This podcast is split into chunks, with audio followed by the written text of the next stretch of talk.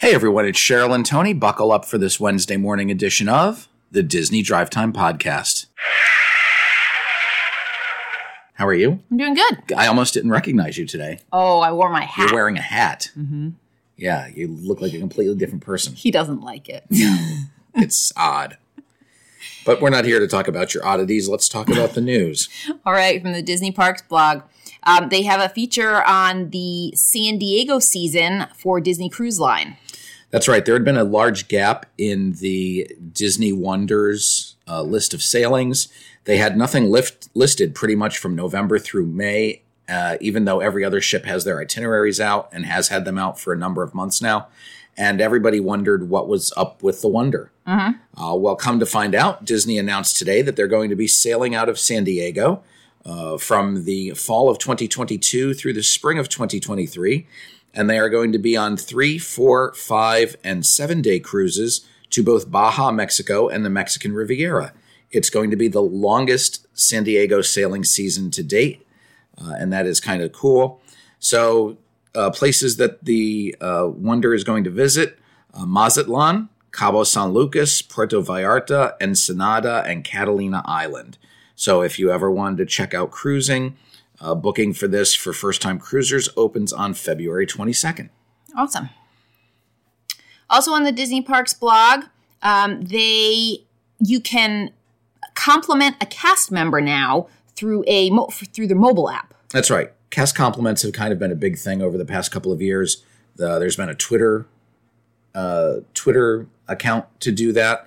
Uh, but now they have integrated it into the Walt Disney World Resort app, and you can look up Mobile Cast Compliment, uh, which is a feature inside the My Disney Experience app, and you can put your recognition right in there. It allows you to recognize both individual cast members and uh, group uh, groups of cast in specific areas. So it's a nice way to recognize those cast members who make your visit special. And it's nice for people like me who like unless you write it down, how are you going to remember? Right. So it's nice to just do it right then so that you don't forget to recognize them. Yep. All right. Um, the MVP Cooper Kupp, um, Aaron Donald and Matthew Stafford celebrated the Super Bowl um, with a trip to Disneyland. That's right. Uh, 24 hours, less than 24 hours after the Rams' victory in the Super Bowl, uh, they showed up in Disneyland. And you know what? What? That's exactly what they said they would do in the commercial. Good. They said, I'm going to Disneyland. They always say Uh, that. they did show up at the happiest place on earth. They had a cavalcade uh, where they got to ride above the float, uh, uh, atop the float, and uh, just continues the string of Super Bowl MVPs going to Disney parks. Uh, yeah. So depending upon what coast it's on, is that how they decide where they're where they're going? Because sometimes it's I'm going to Disney World, right? Probably uh, proximity. Yeah. Okay. All right, and that is all from the Disney Parks blog. Now, what's uh, what's going on in California? Um, at Disneyland, they have added theme, themed scrim around the Fantasy Fair Royal Theater. That's right. That's different than themed screen, which you were going to say. Uh, yeah, they've added some themed scrim. Uh, it kind of looks like uh, multiple tents, kind of a really medieval look, uh, but it does fit the Fantasyland profile, and it looks a lot nicer than just plain old brown scrim. So we mentioned last week that the scaffolding and construction walls were up. So uh, no word on how, how long this is going to be up. Okay. I, I like the scrim, like that one, Yeah. particular one. It's pretty Yeah, cute. it is cute. All right. And then at California Adventure, the World of Color projector houses have been installed at Paradise Bay Lagoon. That's right. They go into the middle of the water. And uh, we mentioned last week that the fountains were put back underwater. Well, now the proje- projectors are being put into place on the lagoon. All right. Now, when we saw it, I think maybe the water was drained a little bit because in these recent pictures where they show everything with the water back up, it covers all of It does. It covers a lot of it. Yeah, I, it must have been down a little bit when we were there. Yeah. and That must have been why it really didn't look nice at all. Yep. And that's all the news out of California. All right, at the Magic Kingdom in Florida, Big Thunder Mountain Railroad um, is closed for refurbishment. And it's not a very long refurbishment. It is just some routine maintenance, and it is scheduled to reopen on February 19th. Awesome. That's like that's pr- our favorite family ride. I feel like in It the is. Magic Kingdom Uh, I think the Seven Dwarfs Mine Train, too. now, but that's new, newer. Um, the Tron Light Cycle Run roller coaster train vehicles are being delivered to the Magic Kingdom. That's right. They were they were first seen being delivered on Valentine's Day. These are Tron light cycles, so they uh, are, are motorcycle uh, in appearance, motorcycle like in appearance. Um, but uh, that's a big step in the attraction because the next steps will be putting the um putting the vehicles on the track and then testing. Yeah. Good. So not that far from opening. Um, in Epcot, the theming for the Xandarian Starship support structure has begun. That's right. There's a steel stand underneath the ship, and they've just uh, started to theme it a little more. Um, it looks very cool. It, it really is uh, very impressive. Yeah. Um, the Figment popcorn buckets are back, and they can be ordered now through mobile order. Well, they could be ordered through mobile order. So they first came back on uh, Valentine's Day, and then they continued uh, to sell out again. Okay. So they have sold out by the 15th. Who knows if and when they will get more? They'll in. they'll get more. If there's a way to make money off of it, Exactly. they will get it in. Yes. Speaking of things coming in, do you know what I did not know they had at Walt Disney World? What? Photo booths. No, I don't think I've. And they are actually seen that. PhotoPass booths. Oh, really? Uh, you can choose uh, 2022 or Walt Disney World 50th anniversary themes. Uh, and these are kind of the old school photo booths that do the film strips. right. Uh, they're inside the Imagination Pavilion uh, in Epcot. And uh, you can go in there and get your pictures done. So how is it? Is it related to PhotoPass at all? Do the pictures also go into your PhotoPass queue? Uh, that's a good question. I, I don't know, but they do print out the uh, actual photos. okay, So that will cost you $5 to print three film strips. it's worth doing. We'll have to do that next time. Um, the Legacy lightsabers are now available at Keystone Clothiers in Hollywood Studios. That's right. They're not selling the full line of Legacy lightsabers, uh, but they currently have Darth Vader and Mace Windu lightsabers available. Uh, just nice to have another spot, uh, you know, where you can purchase lightsabers. The places that sell them can be crazy. I mean, They we went to be. the shop in um, Disney Springs, and it was uh, it was a- it was a lot. There was a lot of people who wanted to see you know the different um, lightsabers and take Yep. them out of the case, and who wants to hold them, and you really had to wait your turn. So, and there is a third lightsaber available, and that is Luke Skywalker's. all right, good. So save yourself some time and head to Keystone Clothiers. All right, the Disney Vacation Club Moonlight Magic events are returning to Disney World. That's right. Moonlight Magic are events where Disney Vacation Club members can stay late at select parks on select days, uh, very much like the extra evening hours. Uh, right now, they are scheduled uh, in Epcot for March 17th and March 31st, Hollywood Studios for May 24th, June 16th, and July 14th, and Disney's Animal Kingdom for July 26th and August 20, uh, 31st. These uh, do require pre-registration, and it is open to eligible members with a Disney Resort hotel reservation, uh, DVC members with a Disney Resort reservation, and then to all uh, eligible members after that point. Okay. So uh, that is pretty cool. Uh, I find it odd that the Magic Kingdom is not included. Well, I mean, that's uh, right. That's like the major park, so maybe they don't have the time to to give. Could be Maybe they're doing the deluxe resort things too many times or something. Who knows? right. Um, a new Star Wars novel covers the honeymoon of Han and Leia um, on board the Halcyon. That's right. This is a resort story, even though it's about a book, uh, because this new novel, uh, Star Wars: The Princess and the Scoundrel, will be hitting the shelves on August 16th of 2022. This novel covers their wedding and honeymoon, uh, and it turns out that they actually spent their honeymoon on the Halcyon, Of which is did. the Galactic Star Cruiser. Okay. So uh, you know, just a another part of Disney tying in, you know, backstory Right. and trying to do what they can to make the Galactic Star Cruiser look cool. Do you think like the the wedding album of honeymoon photos is available, sitting out somewhere? On One would only hope. that would be great. Who do you think was the best man? Was it Chewbacca, Oh, Lando Calrissian, or Luke? It had to be Luke, Yeah, of course. you go with the bride's brother as your best man choice. Well, he's also your friend. Mm-hmm. You know, Okay. that would be terrible if they didn't choose him. All right. Um, the the Disney Wish cruise ship uh, has hit the water for the first time. That's right. Did we talk about this the other day? You know, I don't know if we did. Yeah, uh, we. I men- think I, I think we mentioned the float out last week. Maybe. Um, but the Disney Wish was actually uh, placed into the water for the first time from the Meyer Werft shipyard yard in Papenburg, Germany, uh, where it has been under construction for the past two years. Uh, so big news: uh, steel hits the water. Uh, still continuing to do some build out there, but I believe it is 164 days or so, about 160 days until delivery. Okay. So Finish it uh, up, people. Finish it up. Yep. So they'll finish it up. They'll do some testing, uh, and then it'll make a transatlantic sailing. Probably stop in New York, and uh, then down to Port Canaveral. All right. All right. The um the movie Encanto, which I don't think it had all that good of a uh, that uh, their numbers. I don't think were great for their theater run.